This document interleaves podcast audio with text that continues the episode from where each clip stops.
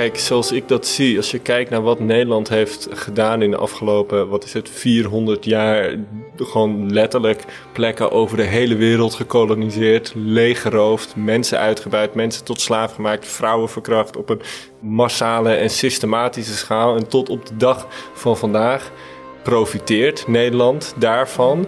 En tot op de dag van vandaag zet dat kolonialisme zich ook voort in de vorm van neocolonialisme en Nederlandse bedrijven die er geld mee verdienen.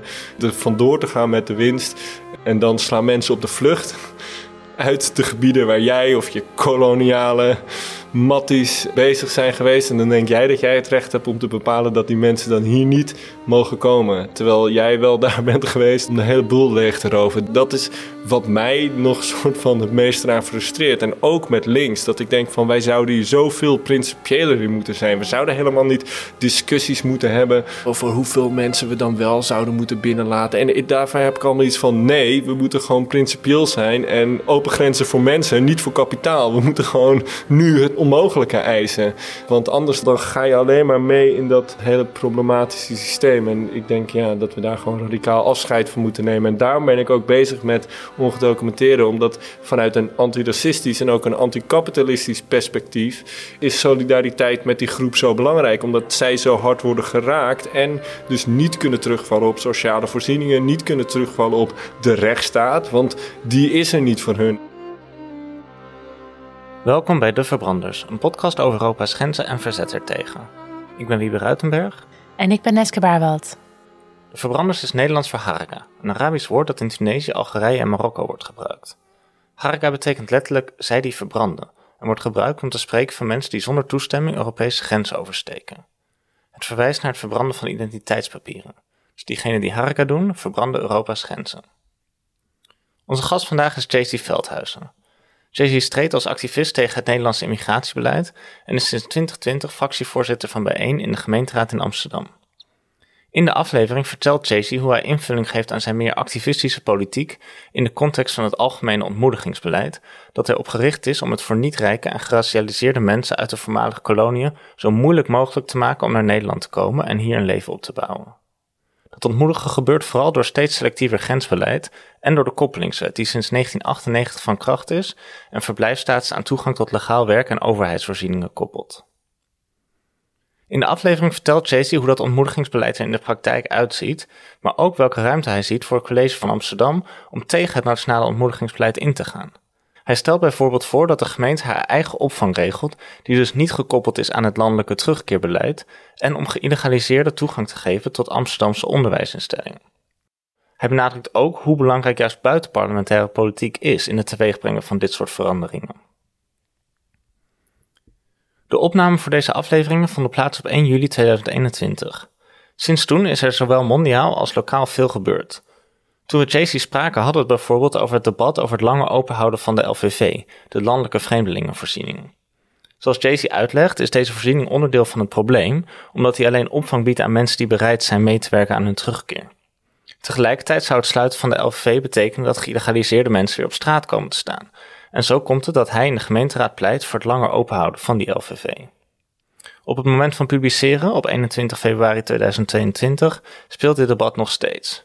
Afgelopen woensdag, dus op 16 februari, diende Jay-Z samen met collega Femke Roosma nog een motie in om ervoor te zorgen dat er tot er een nieuwe coalitie komt, in ieder geval niemand vanuit de LVV op straat wordt gezet.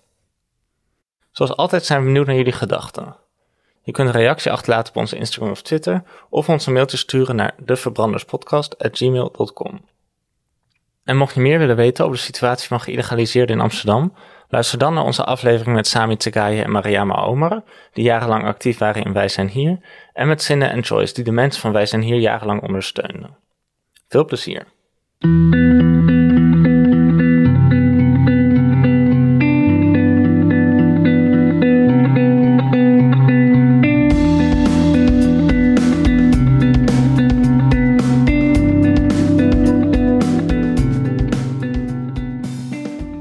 Welkom, JC. Heel veel dank dat je vandaag met ons wil komen spreken. Om te beginnen wil je eigenlijk vragen om te vertellen hoe je politiek actief werd en op welke manier je invulling geeft aan je politiek in je rol als fractievoorzitter van Bijeen in de gemeente Amsterdam. Nou, dankjewel voor de uitnodiging. Ja, wat is uh, politiek actief is de vraag dan natuurlijk, want ik was denk ik wel altijd al politiek betrokken. Toen ik twaalf was, luisterde ik naar Anti-Flag bijvoorbeeld. En later naar Immortal Techniek. Dus ik was wel altijd met politiek bezig, maar geen parlementaire politiek. Ik ben opgegroeid in een dorp, niet in Amsterdam. Ik ben hier wel naartoe gekomen toen ik 18 eh, was, maar later weer daar naartoe terug verhuisd. En daar gewoond en gewerkt in Enkhuizen. En daar was niet zozeer activisme zoals je dat hier in Amsterdam ziet. En pas eigenlijk toen ik weer terugging naar Amsterdam, rond de 26e, dat ik echt politiek actief begon te worden als activist. Dus naar demonstraties gaan en meedoen met acties. En daarvoor was ik ook wel met dezelfde thema's bezig. Bijvoorbeeld vluchtelingen. Maar meer als vrijwilliger bijvoorbeeld. Of vanuit mijn positie als jongerenwerker. Mijn eerste demonstratie was Occupy op het uh, Beursplein. Dus dat was de eerste keer volgens mij dat ik echt op straat was voor iets. En dat voelde ik ook heel erg. Van die 99 procent en de 1% en die extreme economische ongelijkheid in de wereld. Maar ik was daar niet iedere dag. Ik was daar niet super betrokken, maar dat heeft toen wel op een bepaalde manier een wereld voor me geopend. En in 2015, toen er heel veel vluchtelingen naar Nederland kwamen, waren er mensen op het Centraal Station die hun gingen opvangen, die hun naar Blakawatra brachten van de regenboog, zodat mensen niet op straat hoefden te slapen. En ik zag dat en ik dacht, wow, ik moet helpen. En eigenlijk via daar, uit een soort van frustratie van hoe kan het zijn dat er zo slecht wordt omgegaan met mensen ging ik naar demonstraties en naar acties. En zodoende ben ik eigenlijk uiteindelijk bij de antiracismebeweging terechtgekomen. En uiteindelijk ook met Wij zijn hier. En ja, op een gegeven moment ben ik dus de parlementaire politiek ingerold. Het kwam door Solvana eigenlijk. Dat ik zag hoeveel haat zij over zich heen krijgt. Dat ik dacht van, oké, nou, als het heel Nederland deze een vrouw haat omdat ze de mond durft te openen over racisme, dan ga ik wel solidair met haar zijn. Want dat is volgens mij nodig nu. Ja, en op een gegeven moment hebben ze me gevraagd om te solliciteren voor een plek op de lijst voor de gemeenteraadsverkiezingen. En op dat moment was ik heel erg veel bezig met mensen zonder papieren. Toen was ik ook met Wij zijn hier aan het kraken. En toen dacht ik van ja, ik ga dit doen. Want als ik daar zit, dan zou ik misschien er wat aan kunnen doen om de positie van veel Amsterdammers te verbeteren. Dat uh, is wel een stuk moeilijker dan ik dacht als ik nu zo drie jaar later terugkijk. Want uh, ja. Want, kan je iets vertellen over die begintijd en uh, wat je eigenlijk opviel zo in de gemeentelijke politiek? Ja, kijk, het is allemaal een soort van spelletje of zo als je daar bent. En er is een bepaalde mores of een bepaalde norm van hoe je met elkaar moet omgaan. En als je daar dan niet aan meedoet, dan is het ook moeilijk om dingen voor elkaar te krijgen, zeg maar. Hmm. En politiek is op zich ook wel vuil, denk ik. Want sommige mensen zijn op zoek gewoon naar aandacht of naar status of naar macht. En die gebruiken dan misschien zo'n gemeenteraad om naar de Tweede Kamer te gaan of om hoger op te komen.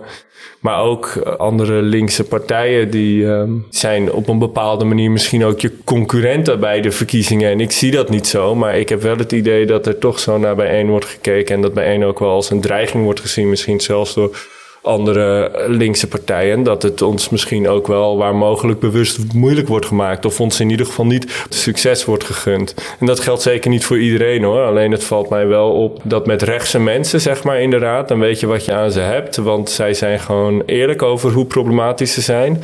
En ja, met linkse mensen is dat misschien soms toch wat lastiger. Omdat die eh, ook eh, vanuit hun eigen partij politieke belangen ondanks dat ze misschien je bondgenoot zijn, toch niet aan je zijde zullen staan uh, wanneer het nodig is. Want eh, waar merk je dat dan aan? Ja, ik weet eigenlijk niet of ik daar verder op in zou moeten gaan, want het gaat concreet ook over dingen die zijn gebeurd. En ik wil ook niet nu personen een soort van gaan ja. shamen of zo. Maar er is een keer tegen mij gezegd bijvoorbeeld van als jij die motie gaat indienen, dan gaan wij niet meer met jou samenwerken. En dat hmm. was een motie om iets wat iedere linkse partij gewoon zou moeten steunen. Alleen omdat die specifieke partij dat niet kon steunen omdat het college tegen was. Dus dan zouden zij, zeg maar, er slecht uitkomen te zien. Dus dan werd ik onder druk gezet, als het ware, om dat niet te doen op een hele vervelende manier. En van iemand waarvan ik dacht, dat is mijn bondgenoot. Ja, mhm. ja dat is heftig, ja. Ja. Maar ik weet niet helemaal of je dat ook bedoelde met je vraag van hoe het was om daar te komen. Ja, ik, ik, kan me voorstellen, je komt uit activisme en je sluit je aan bij een politieke partij. En voor veel activisten is het niet vanzelfsprekend om je dan met parlementaire politiek bezig te houden. En ik denk dat bij één wel echt iets nieuws doet. Dus in die zin dat er ook wel vanuit veel activistenkringen sowieso heel veel steun is nu uh, om wat jullie doen. Maar ook in die tijd wel heel veel nieuwsgierigheid van, oh, wat gaan zij doen dan?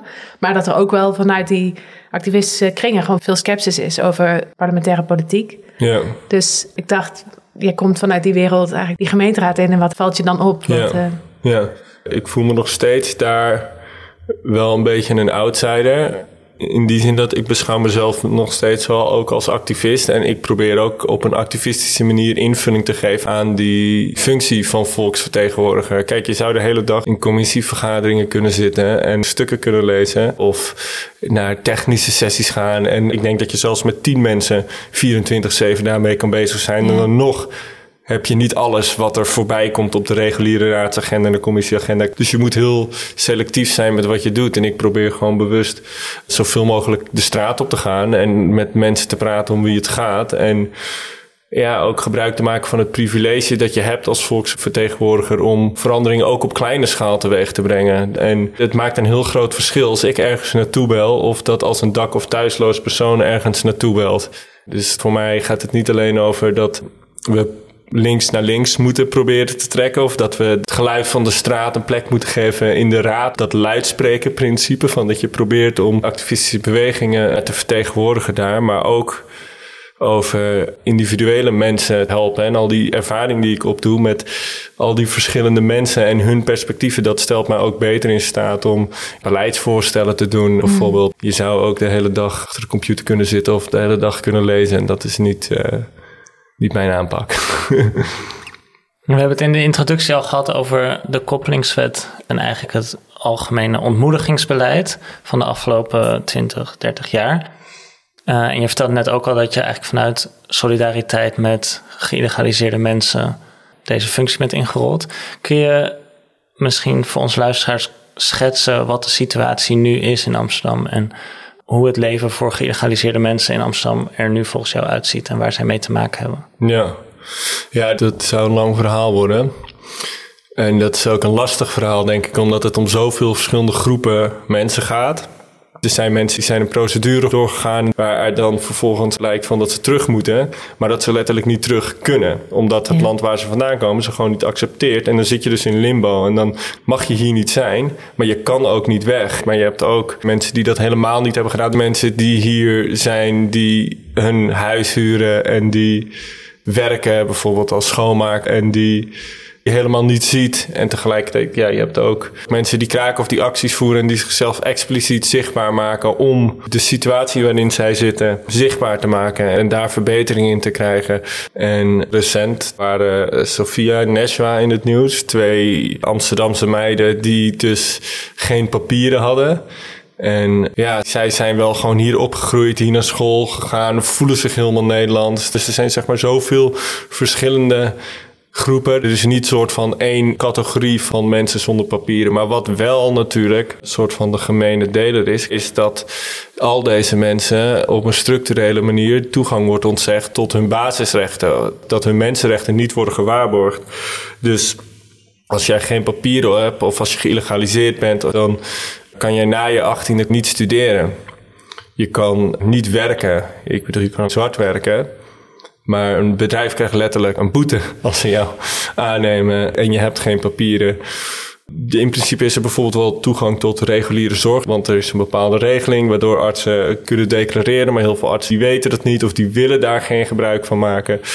Ik heb nu net toevallig een motie ingediend om mondzorg toegankelijk te maken voor mensen zonder papieren, want dat was dus gewoon omdat het niet in het basispakket zit niet toegankelijk. En mensen die gaan gewoon echt kapot. Omdat ze gewoon zoveel pijn hebben aan hun mond. Dus de toegang tot de zorg is heel erg beperkt voor deze mensen. Het is geen toegang tot huisvesting. Dus dat moet ook allemaal zwart. En er is heel veel kans op uitbuiting. Omdat je dus eigenlijk wordt gedwongen om buiten de samenleving te leven. Dus ik heb ook iemand gesproken laatst. Die heeft maandenlang voor iemand gewerkt. En die kreeg nog iets van 10.000 euro van die werkgever.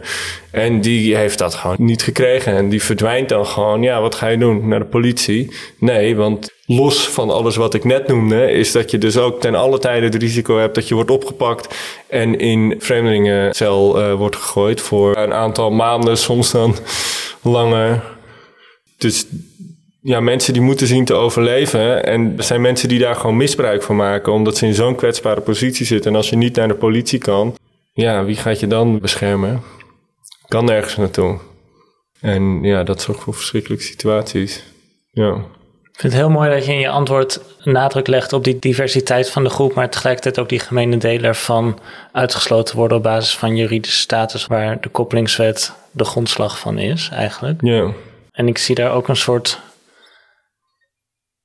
mogelijkheid voor overheden om die verschillende groepen tegen elkaar uit te spelen. Dus die verschillende groepen waaruit de grotere groep geïlegaliseerde mensen bestaat. Zie je dat ook terug, dat die groepen tegen elkaar uitgespeeld worden via beleidsmaatregelen die worden ingevoerd of groepen die opkomen voor een deel van die groep en niet voor de andere, et cetera? Kun je daar misschien iets over vertellen? Het eerste waar ik nu aan moet denken, dat is wie de toegang krijgt tot de LVV en wie niet. En de LVV, dat is de Landelijke Vreemdelingenvoorziening. En het is een vervanging van de BBB. En de BBB is er gekomen naar een uitspraak van uh, de Europese Raad. Die heeft zich er uiteindelijk over uitgesproken. Dat je op zijn minst, zeg maar, bed, bad en brood moet aanbieden aan mensen. En toen werd er in Amsterdam werd er heel gesproken over een humanitaire ondergrens. Want dat is het minst wat we mensen moeten bieden, bed, bad en brood. En het ding is dus, zij hebben de LVV vervangen voor voor de bed, bad en brood. Die LVV is een, traject van maximaal anderhalf jaar. Dus dan krijg je opvang aangeboden, krijg je juridische ondersteuning. Maar voordat je daarin gaat, moet je wel je handtekening onder een papiertje zetten. Waarop staat dat je moet meewerken aan je terugkeer. En DTMV, dus dienst terugkeer en vertrek. En uh, de INT, die zijn uh, ook samenwerkingspartners in die voorziening, in dat programma. En dat zorgt er onder andere voor dat mensen die dan uit zogenaamde veilige landen komen, dat die daar niet in mogen. En kijk, ik weet niet of ik het zo zou stellen dat dat is om mensen tegen elkaar uit te spelen. Maar ik hoor wel dat dat wel het effect is. Precies. Uh, van mensen die dan niet in de opvang mogen en die zien dat andere mensen daar dan wel uh, weer in mogen. Het is natuurlijk ook compleet oneerlijk dat iemand bij buitenlandse zaken even bepaalt dat een land veilig is. Want hè, ik weet nou niet exact hoe dat nu is, maar heel lang toen werd Afghanistan natuurlijk ook als een veilig land gezien. Terwijl dat was gewoon letterlijk een van de meest onveilige landen op aarde. En dan toch wordt het hier als veilig land bestempeld. Dus dat is sowieso al heel onterecht. En ik denk dat wij als Amsterdam ook veel meer zouden toe moeten naar een opvang die los is gekoppeld van het Rijk. Want dan krijg je het hele pakket met DTNV en alle andere rechtse soort van voorwaarden en eisen erbij. Maar dat je gewoon Amsterdamse opvang ook moet hebben. Waar je mensen opvang biedt die Amsterdammer zijn en die nergens anders terecht kunnen. Want nu slaapt er ook iemand bij mij. Dat is een vriend van mij. Dat is ook een Amsterdammer. Die zie je ook al heel lang. Maar die heeft geen papieren. En die komt uit een veilig land. En die kan gewoon nergens anders naartoe. Maar hij woont langer in Amsterdam dan ik. Dus waarom heeft hij minder rechten dan ik hier? En dat uh, LVV-programma, dat... Uh, is niet voor iedereen en heeft zeker het effect dat het toch op een bepaalde manier mensen tegen elkaar uitspeelt wel. En er worden nu ook op dit moment allerlei mensen uitgezet die vervolgens nergens terug kunnen. Dus die hele humanitaire ondergrens is verdwenen. En die LVV die had eigenlijk naast de BBB moeten bestaan, maar niet ter vervanging van. Want voor heel veel mensen is de situatie uh, nu slechter geworden, omdat ze vroeger op zijn minst nog ergens konden slapen binnen. En dat kan voor veel mensen nu niet meer. Hebben met een van de mensen van Wij zijn hier ook gesproken over de LVV, mm die ook heel erg de LVV plaatst in dat kader van het uiteen splitsen van wij zijn hier. Ja. En dat dat een manier was om die groep eigenlijk op te breken. En dat hij het gevoel had dat de leden van wij zijn hier expres op aparte momenten er weer uitgezet worden, et cetera. Ja. ja. ja, ik zit ook nog aan één ander ding te denken. Want wat volgens mij ook gebeurt om die groep onschadelijk te maken, dat ze heel gericht gewoon bepaalde mensen papieren zijn gaan geven. Ik weet niet zeker of dat waar is, maar dat idee zou je bijna krijgen. Dus over mensen tegen elkaar uitspelen en solidariteit proberen te frustreren gesproken. Sowieso, de meeste mensen die ik spreek, die deel hebben genomen aan de LVV.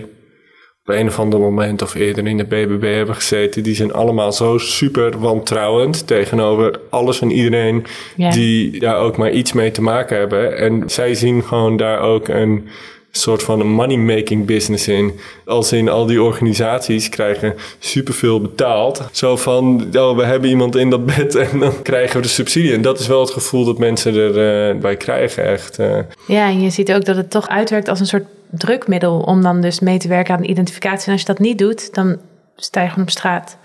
En dat zijn gewoon echt harde spelletjes die worden gespeeld. Ja. Dat is ook wat ik in de laatste commissie ook nog zei. Van we moeten eigenlijk toe naar een opvang die niet is gecentreerd rondom het idee van terugkeer, basically. Maar rondom het idee van mensen bestaanszekerheid bieden. En mensen hun mensenrechten waarborgen. Ja. En dat is gewoon onmogelijk om dat te doen in samenwerking met het Rijk. Ja. Dus dat betekent dat je dan als Amsterdam daar zelf moet voor gaan betalen. En dat zou kunnen. Daar zou de Raad nu voor kunnen beslissen. Dat zou zelfs misschien nog naast de LVV kunnen. Ik weet niet of het Rijk de LVV in Amsterdam blijft financieren als je zoiets start. Maar dat heb je uiteindelijk wel nodig. Want kijk, of je het nou leuk vindt of niet, die mensen die zijn hier wel gewoon. En iedereen die heeft nog steeds dezelfde mensenrechten. En je moet gewoon niet alleen voor hun, maar ook voor de samenleving moet je er gewoon voor zorgen dat iedereen zo goed mogelijk mee kan doen. En als de landelijke overheid daar dan zo hard in faalt, of niet eens zozeer in faalt, want dit is natuurlijk gewoon doelgericht beleid, dat ontmoedigingsbeleid, het gewoon zo moeilijk mogelijk, het zo ellendig mogelijk maken voor mensen om hier te zijn, zodat ze vooral niet hier willen blijven of andere mensen hier naartoe willen komen. Ja, dan moet je als Amsterdam moet je toch wat gaan doen. En die LVV is gewoon niet genoeg. Die LVV is eigenlijk natuurlijk gewoon onderdeel van het probleem. Dus Ja. beter dan niet. Maar de moed om dat daadwerkelijk te gaan doen, die heeft deze raad, denk ik niet. Ja. En kan je het misschien wat meer hebben over dakloosheid in het algemeen in Amsterdam en hoe dat tegen elkaar uitspelen? Bijvoorbeeld werk met mensen zonder en met papieren, of Ja. met geïlegaliseerde mensen en mensen Ja. met meer stabiele juridische status en hun toegang tot zeg maar dakloze opvang. Ja. Nee, er zijn specifieke partijen, ook in de Amsterdamse gemeenteraad, die zeggen van hoe kan het nou dat er 10 miljoen wordt geïnvesteerd in de opvang voor ongedocumenteerden, terwijl Amsterdamse dak- en thuislozen op straat slapen. En de trieste waarheid is dat eh, als ik naar meetings ga waar dak- en thuislozen zijn, dat dit soort geluiden daar ook te horen zijn. Ook van eh, dak- en thuislozen van kleur. En ja, dus die discussie, die eh, moet ik steeds aangaan. En kijk, uiteindelijk gaat het erom dat iedereen dezelfde mensenrechten heeft. En dat iedereen zijn mensenrechten gewaarborgd moeten worden. Maar het is ook gewoon feitelijk onjuist dat er nu meer wordt gedaan, bijvoorbeeld voor ongedocumenteerden, dan dat er iets wordt gedaan voor dak- en thuislozen. Volgens mij zijn er uit mijn hoofd iets van 6.000, 7.000 bedden voor dak- en thuislozen. En er zijn 500 plekken voor ongedocumenteerden.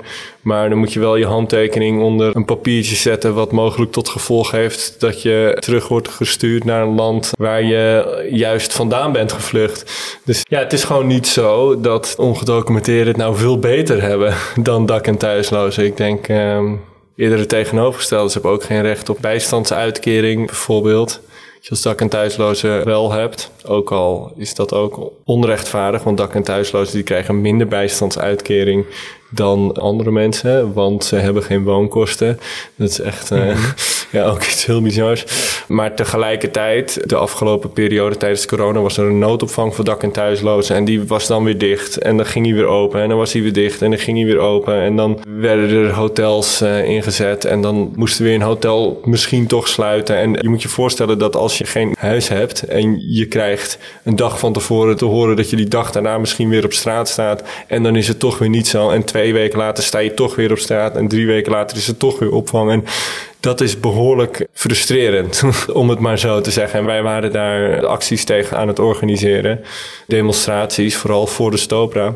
En daar staan dak- en thuislozen zij en zij met ongedocumenteerden... omdat ze allebei gebruik maakten ook van die noodopvang. En zag je daar ook mogelijkheden tot meer lange termijn solidariteit en samenwerking?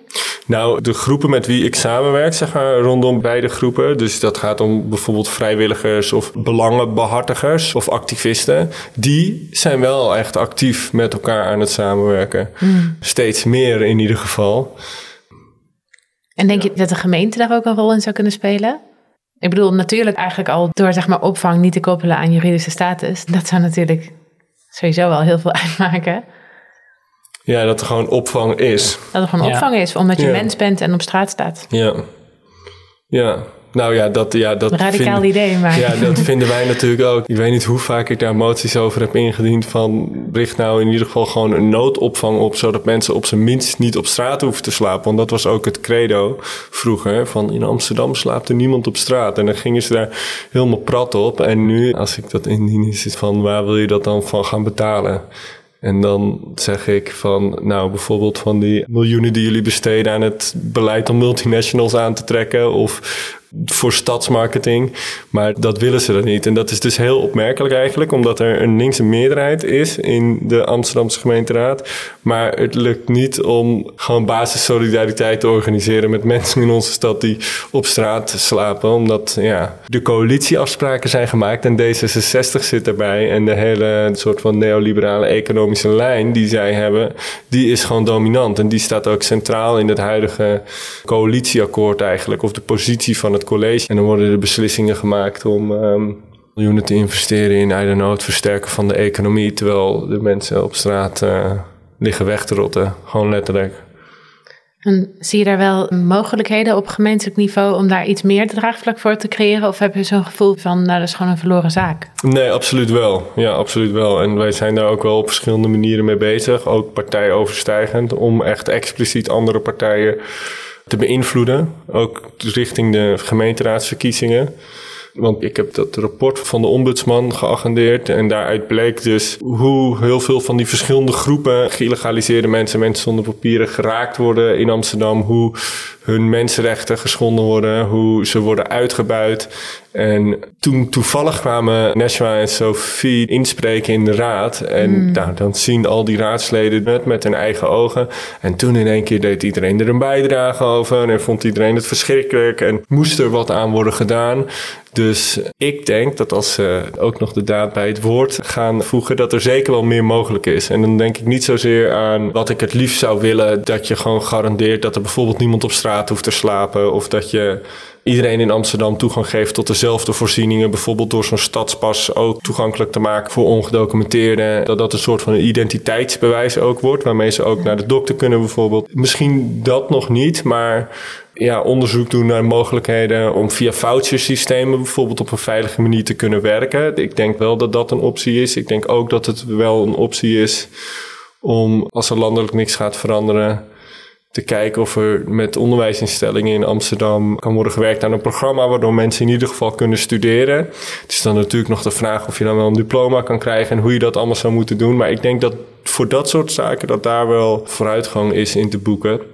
Maar ook bijvoorbeeld dat je bij de politie moet kunnen aankloppen zonder dat zij gelijk DTV erbij halen. Dus dat je een soort van safe zone hebt als geïlegaliseerd persoon om wel aangifte te kunnen doen. Met de garantie eigenlijk dat ze je dan op dat moment niet gaan oppakken omdat je geen papieren hebt. En je denkt dat daar draagvlak voor te krijgen zou zijn? Nou, de dingen die ik nu noem, die werden ook expliciet opgenoemd in dat rapport van de ombudsman.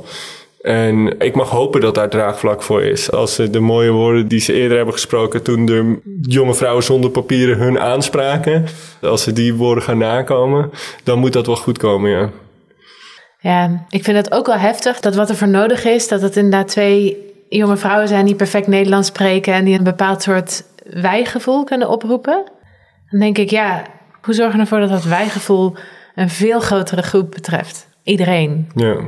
Weet je wel? En alleen maar goed hoor, dat zij zoveel steun hebben gekregen. Dus daar niet van. Maar meer van mensen van wij zijn hier spreken ook continu in bij allerlei gemeentelijke inspraakmomenten. Maar dat heeft toch niet datzelfde wijgevoel tot gevolg, weet je wel? Nee. Diezelfde sympathie, die komt niet... Weet je wel, daar zit een stukje, denk ik, ja, racisme in. Er zit een stukje, ja, allerlei soorten lagen... waardoor je toch denkt, nee, jij hebt er geen recht op. Ja. Maar er is trouwens ook één ding, daar heb ik ook een motie over ingediend. En die heeft wel een negatief preadvies gekregen. Maar om die anderhalf jaar maximale verblijfsduur, die nu is ingesteld voor de LVV om die af te schaffen en maatwerk in te voeren. Dat maakt die LVV gewoon efficiënter en effectiever. Want anderhalf jaar, dat is gewoon niet altijd genoeg. En dan moet je opnieuw een aanvraag doen. En dan kost het alleen maar tijd en energie die je dan niet kan steken in het begeleiden van mensen bijvoorbeeld. En de wethouder die wil dus dat nu nog niet doen. Want het is dus ook nog maar de vraag of die LVV gaat blijven. Ja. Dat is wethouder Grootwassink. Die zei dus van ja, ik probeer nu vooral de LVV gewoon te verdedigen. Want dat is een beetje het punt van het is nog maar de vraag of het doorgaat. En of wat er terugkomt, of dat beter is of slechter is. Misschien komt er ook wel niks terug. Die LVV is verre van perfect. Maar het zou dus ook nog erger kunnen, natuurlijk. Ja, tegelijkertijd word je toch ook cynisch van dat je als GroenLinks-wethouder gaat vechten om de LVV te behouden. Terwijl dat eigenlijk, wat jij al zegt, niet eens tegemoet komt aan soort de basale rechten van mensen. Ja, precies. Eigenlijk krankzinnig dat je daar Ja. voor gaat vechten. Ja. ja, maar dus Rut Grootwassing die heeft dus ook in de krant gezegd... die veilige landen, nee, die moeten we niet hoor. Die gaan we niet opvangen. Daar is geen draagvlak voor. Dan denk ik ook... Hij was een van mijn grote voorbeelden altijd... van hoe hij zich juist in solidariteit uitsprak met ongedocumenteerden... dat ik dacht van wow, daar heb ik echt respect voor. En nu lijkt hij toch soort van minder voor die groep op te komen dan dat hij Ja. eerst deed. En hij zal daarin vast ook allerlei strategische afwegingen maken. Maar ja, misschien is hij ook door de bestuurlijke realiteit eh, of zo, waar hij nu al een tijdje in eh, fungeert, daardoor gevormd en wat braver geworden. I don't know. Maar Ja, en het is ook, ik bedoel, vanuit zijn positie is het ook wel heel cynisch om draagvlak aan te halen. Want Ja. hij is het draagvlak. Het is ook een kwestie van, ga je hiervoor vechten of niet? Ga je het creëren, Ja. het draagvlak? Ja, wat ik hem wel zou willen horen zeggen is van veilige landen, dat is bullshit. Wie bepaalt er wat veilige landen zijn? Ja. Ja. En als mensen op de vlucht zijn voor armoede of oorlog of wat dan ook en ze komen hier naartoe, dan hebben ze gewoon mensenrechten en dan moeten wij die gewoon waarborgen. En als de landelijke overheid daarin keihard faalt, dan gaan wij alles doen wat we kunnen om te compenseren. Ik bedoel, dat is ook een verhaal wat je had kunnen vertellen. Ja. Maar hij geeft eigenlijk dan al toe aan dat hele problematische narratief van dat die mensen eigenlijk beter af zijn als ze teruggaan naar een land van herkomst. Ja, dat is echt niet zo. Ja. Om terug te brengen naar jouw achtergrond in het activisme. Wat is in deze context het belang van buitenparlementaire politiek? In een context waarin de linkse partijen de LVV gaan verdedigen, eigenlijk. Wat voor een soort bewegingen zijn er nodig om dat draagvlak wat de wethouder niet wil of kan creëren, om dat op een andere manier te creëren Ja. eigenlijk? Ja, dat is een hele goede vraag. En vandaag is ook 1 juli natuurlijk, Kitty Kotti. En ja, ik moet daar nu aan denken, omdat 1 juni Nationale Feestdag, ja, moeten we doen. Maar er moet volgens mij vooral ook bewustzijn komen over wat de gevolgen van kolonialisme zijn tot op de dag van vandaag. En hoe dat ook uitwerkt op een internationaal niveau. En de economische ongelijkheid en het neocolonialisme en de handelsverdragen en klimaatverandering en klimaatvluchtelingen en noem het allemaal maar op. En grenswetgeving. Precies. En op de dag dat we de afschaffing van de slavernij herdenken en dat vieren, leven er voornamelijk zwarte mensen hier in Amsterdam op straat die systematisch worden onderdrukt. Die structureel toegang wordt ontzegd tot hun basisrechten. En ik denk dat dat gewoon het gevolg natuurlijk is van die geschiedenis. In ieder geval dat dat daar ook mee te maken heeft. En Kitty Kotti en de antiracismebeweging is nu zo groot dat het nu besproken wordt of en jullie niet een feestdag moet worden. En dat is heel mooi, maar ik denk dat de antiracismebeweging ook veel meer zich met dit onderwerp moet bemoeien. Zich moet bemoeien met de mensen die op dit moment het hardst worden geraakt of eigenlijk slachtoffer zijn van dat systeem van kapitalisme en neocolonialisme. En de klimaatbeweging, daar denk ik ook aan. Het is echt tijd om al die verschillende bewegingen eigenlijk bij elkaar te brengen. Niet eens zozeer specifiek voor dit thema, maar om gezamenlijk te strijden voor alles waar we ons druk om maken. Maar mensen zonder papieren, die hebben die solidariteit nodig van linkse activisten. Dus er waren ook een aantal mensen die deelnemers zijn van de LVV, die kwamen bij de commissie inspreken.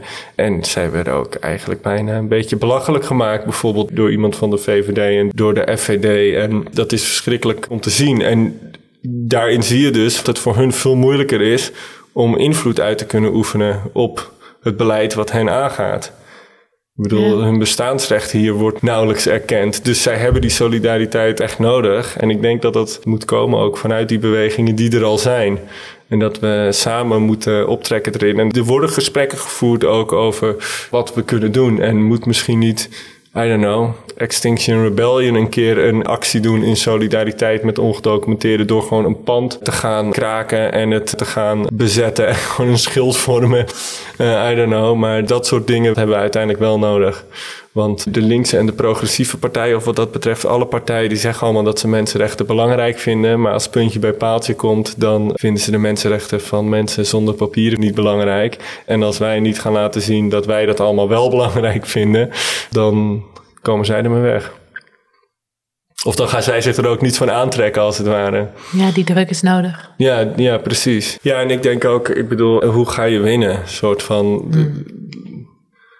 Als je oprecht verandering teweeg wil brengen, dan zul je toch coalities moeten bouwen. Dan zul je met elkaar samen moeten werken. Ook als je het niet misschien altijd evenveel met iedereen op ieder punt eens bent. We hebben elkaar uiteindelijk wel nodig. Want ik kan wel met tien mensen met wie ik het 100% eens ben in een hoekje gaan staan. En tegen de rest van de wereld zeggen van jullie snappen er allemaal niks van. Of zo. Maar uiteindelijk dan moeten we het samen doen. En dat zegt Sofana ook altijd van de minderheden in deze wereld bij elkaar opgeteld zijn samen de meerderheid. En met die meerderheid kan je verandering afdwingen. Dat is de massa dus. Ik vind dat zij dat heel knap doet trouwens. Dat die boot zo breed mogelijk maken. Ja. Ja. En je had het eerder in het gesprek al over dat je eigenlijk in je rol als gemeenteraadslid ook gebruik wil maken van die een soort van status. Ja. En dat je die ook inzet om heel veel individuen te proberen te proberen helpen. Te helpen ja. Proberen, ja.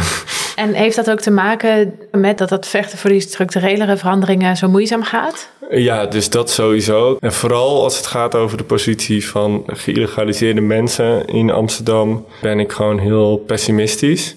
En daar ben ik ook eerlijk over tegenover iedereen wie ik werk. Hè. De mensen die zelf geen papier hebben.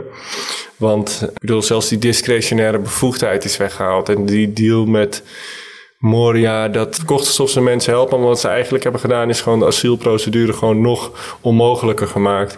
En als ik eraan denk van wat er eigenlijk echt nodig is. Dus het afschaffen van die koppelingswet bijvoorbeeld. En dat hele ontmoedigingsbeleid op de schop gooien. En al die miljarden die naar IND en DTNV gaan, zouden we gewoon moeten gebruiken om ervoor te zorgen dat mensen hier een beetje veilig kunnen landen. Weet je, als ik denk aan wat er eigenlijk nodig is, gewoon dat is realistisch gezien gewoon absoluut niet mogelijk. Niet in de aankomende periode. Dus het is gewoon heel triest. Dus dat moet je accepteren als realiteit, want je zit in een raad en dat kan je niet veranderen. Dus dan probeer je binnen die kaders, probeer je om het iets minder erg te maken. En dan, nou, bijvoorbeeld die motie ingediend om die maximale verblijfsduur weg te halen. En dat zou een klein stapje kunnen zijn waarin Eén, je kan voorkomen dat een groep met mensen die daar nu gebruik van maken snel op straat komt te staan. Twee, voor veel mensen zou het gewoon ook zoveel meer rust opleveren. Dat ze misschien ook meer succes hebben in een procedure of zo. Maar zelfs zo'n klein stapje, dat krijg je dan ook al niet voor elkaar. Dus mm. ja, dan ga je op zoek naar manieren van oké, wat kan ik wel proberen? En um, ja, dus dat heeft daar zeker mee te maken.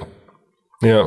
Ja, maar het lijkt mij wel interessant om te kijken hoe ver je op stadsniveau, en dan heb ik het over zowel buiten parlementair als in de gemeente, dat je inderdaad kan nadenken over hoe verander je zo het politieke klimaat. We krijgen een beweging zo sterk dat je eigenlijk Amsterdam zover krijgt dat ze zich gaan verzetten tegen het landelijke beleid. Dat er druk komt vanuit zowel een beweging, landelijk dan liefst, als ook vanuit gemeenten in heel Nederland ja. op zeg maar dat landelijke beleid. Ja. Maar goed, dat is inderdaad een uh, lange termijn strategische vraag waar we echt best wel ver vanaf staan. Want op dit moment zijn er demo's voor mensen zonder papier en dan komen er honderd mensen. Ja. En dan zie je een Black Lives Matter demo wat super cool was, maar dan zie je duizenden mensen. En dan denk je wel, oh ja. Ja. Er is heel veel werk te doen. Maar er is wel ook solidariteit vanuit verschillende delen, vanuit de antiracismebeweging natuurlijk voor hè, de strijd van ongedocumenteerden. Alleen, nou, is en ook wij zijn hier mocht spreken tijdens die antiracisme demo, dus natuurlijk, die zijn er. Ja. ja. Maar er zijn daar inderdaad nog wel stappen te maken. En ik denk ook dat er misschien nog wel geleerd gaat worden van die LVV. Ook omdat juist die setup met de DTNV en IND, waar natuurlijk ook dat rapport van is gekomen van al die vreemdelingenrechtenadvocaten, die zeggen van hey, wat de IND doet is een soort van toeslagenschandaal.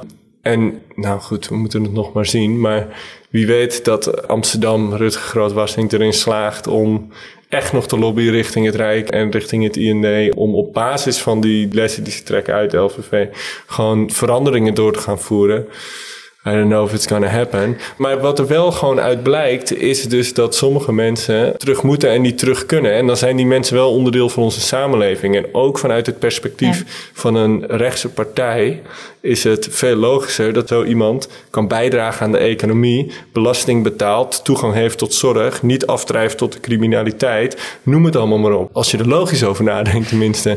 Alleen aan die kant van het politieke spectrum hoor je van uh, nee, dan moeten we inzetten op het maken van afspraken met de landen van herkomst, dat ze die alsnog gaan opnemen. Dus het is inderdaad nog maar de vraag of daar lessen gaan getrokken worden. Want dat is ook een soort van iets principieels of zo. Van Nederland is van ons en we willen niet dat iedereen hier komt. Ja. Racisten. Precies. Ja. Uh, precies. Ja.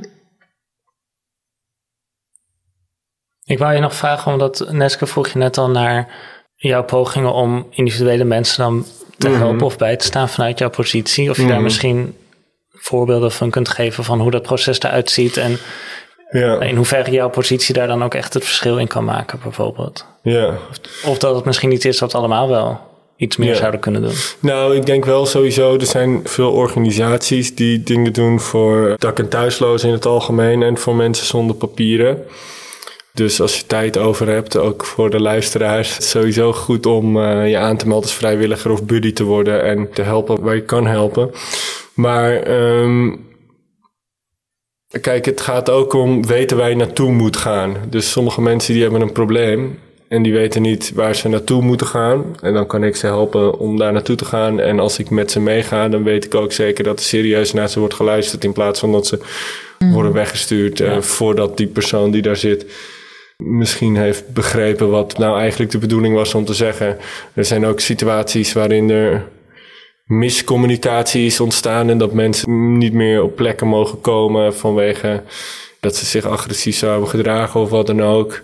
En dan hoor ik de andere kant van het verhaal. Die zegt van ja, maar ik ben totaal verkeerd begrepen. En dan probeer ik gewoon te bemiddelen. En ik moet zeggen dat het behoorlijk lastig is. Ik heb nou niet per se het idee dat ik heel veel voor elkaar krijg. Omdat het systeem gewoon faalt. Want bijna alles wat ik tot nu aan toe heb geprobeerd om het binnen het systeem te fixen. Dus gewoon door met directeuren te gaan bellen of door met projectleiders of coördinators van verschillende programma's te bellen voor allerlei opvangvoorzieningen bijvoorbeeld. Ja, dat leidt niet echt tot wat, omdat die beleidskaders gewoon aangepast moeten worden. Dus tot nu aan toe komen we dan altijd toch terecht van, ja, of mensen zelf hosten bij ons thuis of kraakplekken langs gaan, kerken, de netwerken die er zijn. Van solidaire Amsterdammers eigenlijk, om dan maar een alternatief te vinden.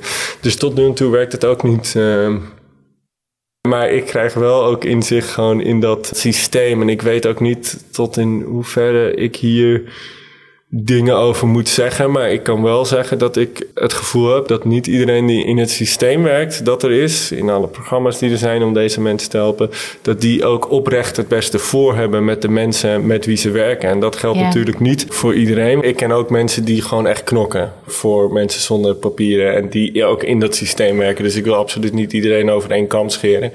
Maar eh, ja, er zijn gewoon specifieke personen waarbij ik echt wel vraagtekens heb van... zou deze persoon wel op deze plek moeten zitten? Ja. Ik heb gewoon meegemaakt hoe er wordt geoordeeld over mensenlevens. Hè, van of ze wel of niet die opvang ingaan. En het alternatief is gewoon de straat. Ja. En dan heb ik gewoon het gevoel, mensen worden gewoon veel te veel als nummertjes behandeld.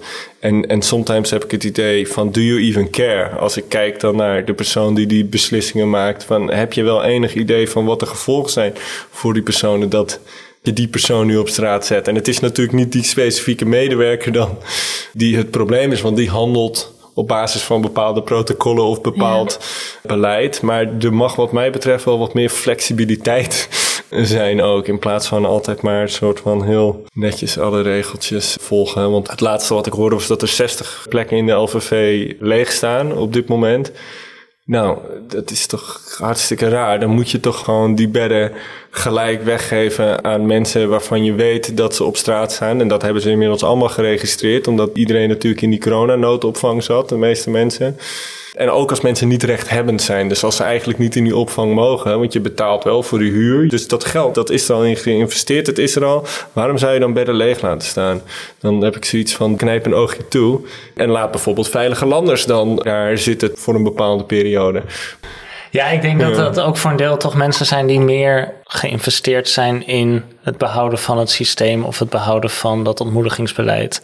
En daadwerkelijk geloven dat veilige landers, wat voor een soort term dat ook is. Ik moet eerlijk zeggen dat ik die term nog niet eerder had gehoord als een label voor mensen. Maar dat er ook een soort toch geloof is dat het beter is om die mensen daar niet op te vangen. Ja. En eh, toch een diep geloof in dat het systeem zoals dat is, dat daar een bepaalde vorm van rechtvaardigheid in is. En dat we eh, in Nederland dan het recht zouden hebben om ervoor te kiezen dat die mensen hier niet mogen zijn. En dus ook geen opvang Ja. zouden Ja, moeten krijgen. Ja. Weet je, één ding, want ik ben er zo ontzettend veel mee bezig. En dan ben ik ook een beetje aan het nadenken zo van... Wat zou ik allemaal moeten zeggen? En misschien mis ik nu ook allerlei dingen waarvan ik dan later denk van... oh, dat is super belangrijk. Maar er schiet me nu net één ding te binnen. En dat vind ik denk ik ook wel belangrijk om te benoemen. Naar aanleiding van wat jij zei. Ook van, ja, wie heeft het recht om hier te zijn en wie niet? En Kijk, zoals ik dat zie, als je kijkt naar wat Nederland heeft gedaan in de afgelopen, wat is het, 400 jaar, gewoon letterlijk plekken over de hele wereld gekoloniseerd, leeggeroofd, mensen uitgebuit, mensen tot slaaf gemaakt, vrouwen verkracht op een massale en systematische schaal. En tot op de dag van vandaag profiteert Nederland daarvan. En tot op de dag van vandaag zet dat kolonialisme zich ook voort in de vorm van neocolonialisme en Nederlandse bedrijven die, I don't know, West-Papua ontbossen, er geld mee verdienen, er vandoor te gaan met de winst. En dan slaan mensen op de vlucht uit de gebieden waar jij of je koloniale matties bezig zijn geweest. En dan denk jij dat jij het recht hebt om te bepalen dat die mensen dan hier niet mogen komen. Terwijl jij wel daar bent geweest om de hele boel leeg te roven. Dat is wat mij nog soort van het meest eraan frustreert. En ook met links. Dat ik denk van wij zouden hier zoveel principiëler in moeten zijn. We Ja. zouden helemaal niet discussies moeten hebben over hoeveel mensen we dan wel zouden moeten binnenlaten. En daarvan heb ik allemaal iets van nee, we Ja. moeten gewoon principieel zijn en open grenzen voor mensen, niet voor kapitaal. We moeten gewoon nu het onmogelijke eisen. Want anders dan ga je alleen maar mee in dat hele problematische systeem. En ik denk ja, dat we daar gewoon radicaal afscheid van moeten nemen. En daarom ben ik ook bezig met ongedocumenteerd, omdat vanuit een antiracistisch en ook een anticapitalistisch perspectief is solidariteit met die groep zo belangrijk. Omdat Ja. zij zo hard worden geraakt en dus niet kunnen terugvallen op sociale voorzieningen, niet kunnen terugvallen op de rechtsstaat, want die is er niet voor hun. En als ik heel eerlijk ben, dan ben ik ook eigenlijk wel een beetje teleurgesteld of zo als ik er dan over nadenk hoe weinig solidariteit er is voor die groep en hoe weinig links zich daar eigenlijk mee bezighoudt. Daarin hebben we nog zoveel, denk ik, te winnen. En daarom is het gewoon goed om het erover te hebben. Want ik weet ook dat heel veel mensen die hebben misschien gewoon de kennis nog niet. Dus ja, het is heel tof dat jullie in ieder geval de tijd en die energie insteken om dat onderwerp ook bespreekbaar te maken en te agenderen. Want dat is volgens mij vooral ook nodig dat we het erover hebben. En dan hopelijk kunnen we steeds meer mensen meekrijgen ook. Ja, en ik denk echt dat we moeten oefenen in het veel meer hebben over deze verbindenissen die je net ook legt.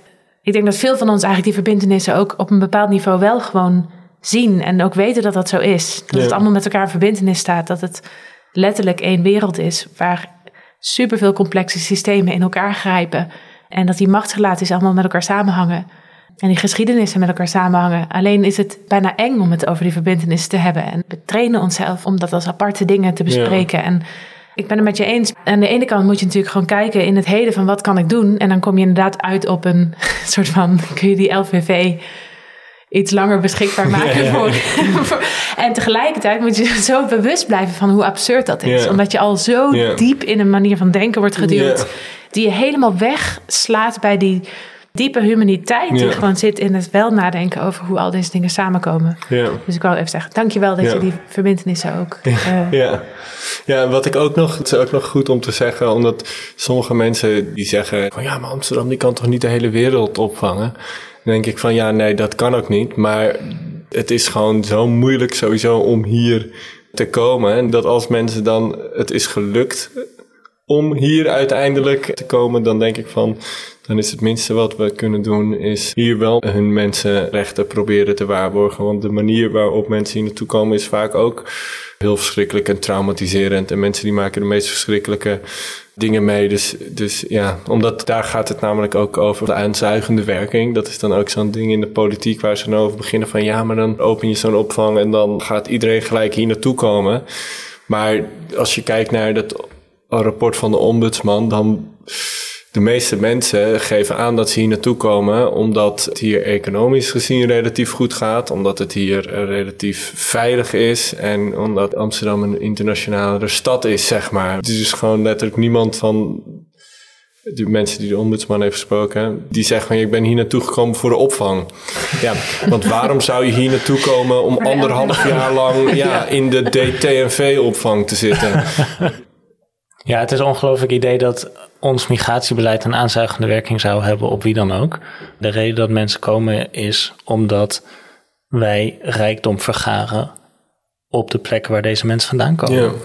Ja. wij ons rijk maken en ondertussen leefgebieden elders onleefbaar maken. Precies, ja, maar dat is ook volgens mij inderdaad veel eerder de discussie die links zou moeten aanzwengelen in plaats van meegaan met het rechtse narratief van dat het allemaal niet past, dat het allemaal niet kan en dat er hier zoveel migranten zijn en dat onze cultuur moeten behouden en onze normen en waarden en I don't know. Want over de hele soort van linkerflank zijn ze in mindere of meerdere mate daarin meegegaan. Maar het is exact wat jij nu zegt, waar we het eigenlijk over zouden moeten hebben. De rol die Nederland speelt in de totstandkoming van en het in stand houden van verschillende redenen waarom mensen in eerste instantie op de vlucht staan. Laten we daar wat aan gaan doen in plaats van allerlei beleid voeren waarmee je conflicten aanwakkert, klimaatchaos veroorzaakt, armoede creëert. En dan vervolgens Spanisch een muur om je land willen bouwen. Om te voorkomen dat de mensen die daarvoor op de vlucht zijn dan hier binnenkomen. Laten we wat gaan doen aan de oorzaken inderdaad van waarom mensen vluchten.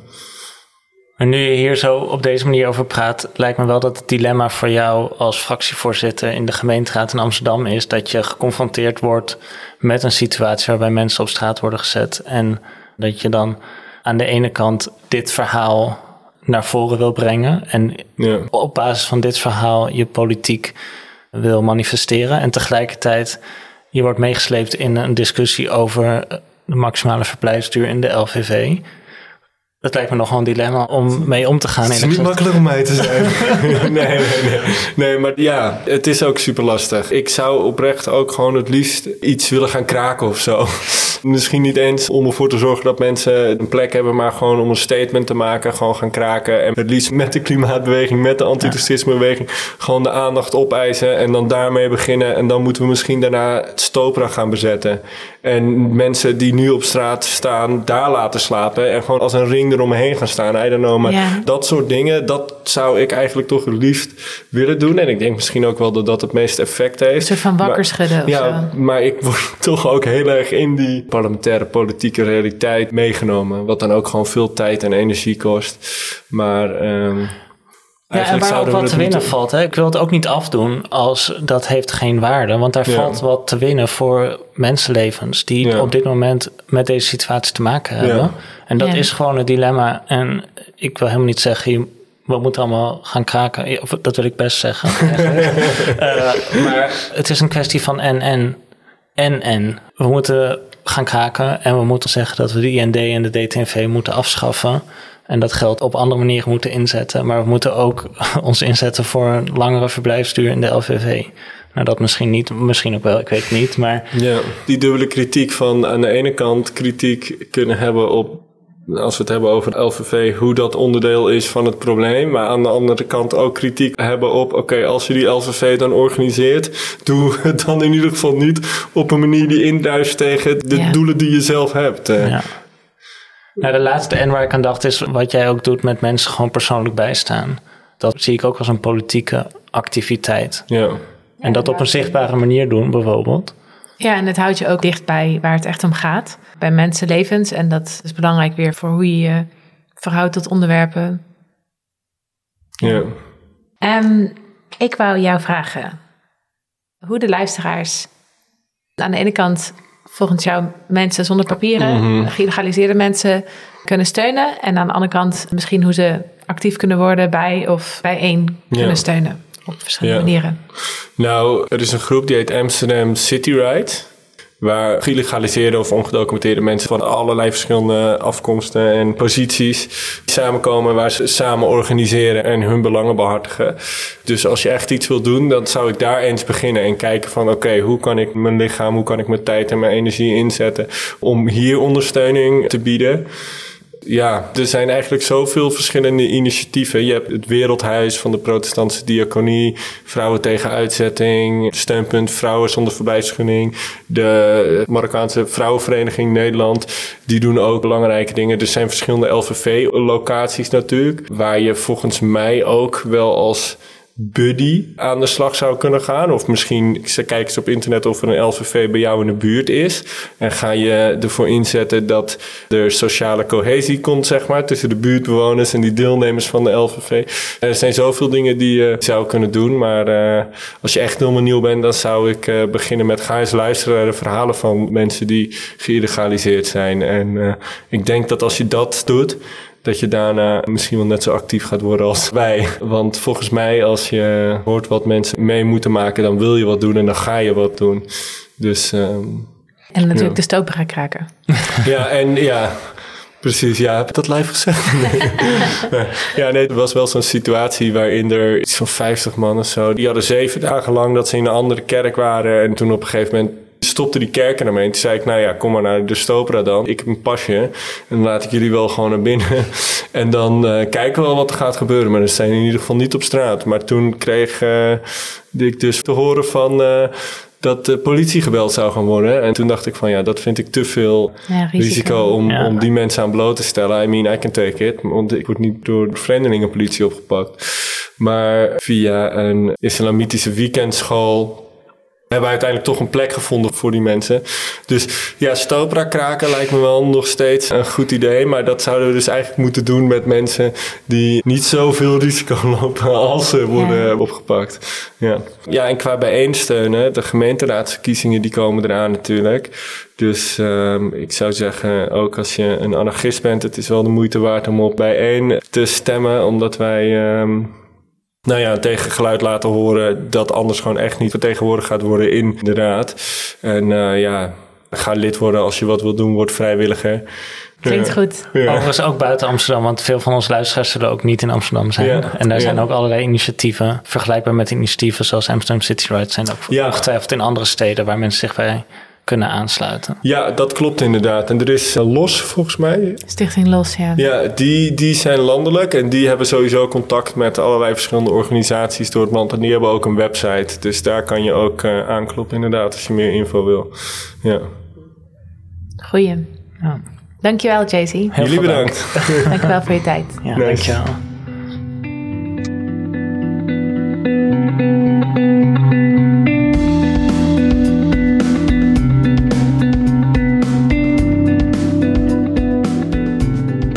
Voordat we deze aflevering afsluiten, willen we nog een paar mensen, collectieven en organisaties bedanken. Be Carrot voor de illustraties die we op onze Instagram en andere sociale media accounts gebruiken.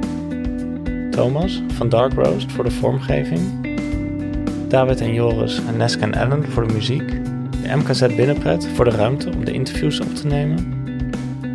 En het Van Follow Instituut en het Instituut voor Culturele Antropologie en Ontwikkelingssociologie van de Universiteit Leiden. Het Leids Universitair Fonds en de Nederlandse Organisatie voor Wetenschappelijk Onderzoek voor de financiële ondersteuning. Laat vooral een reactie achter op onze Instagram of Twitter of stuur een mailtje naar deverbranderspodcast.gmail.com.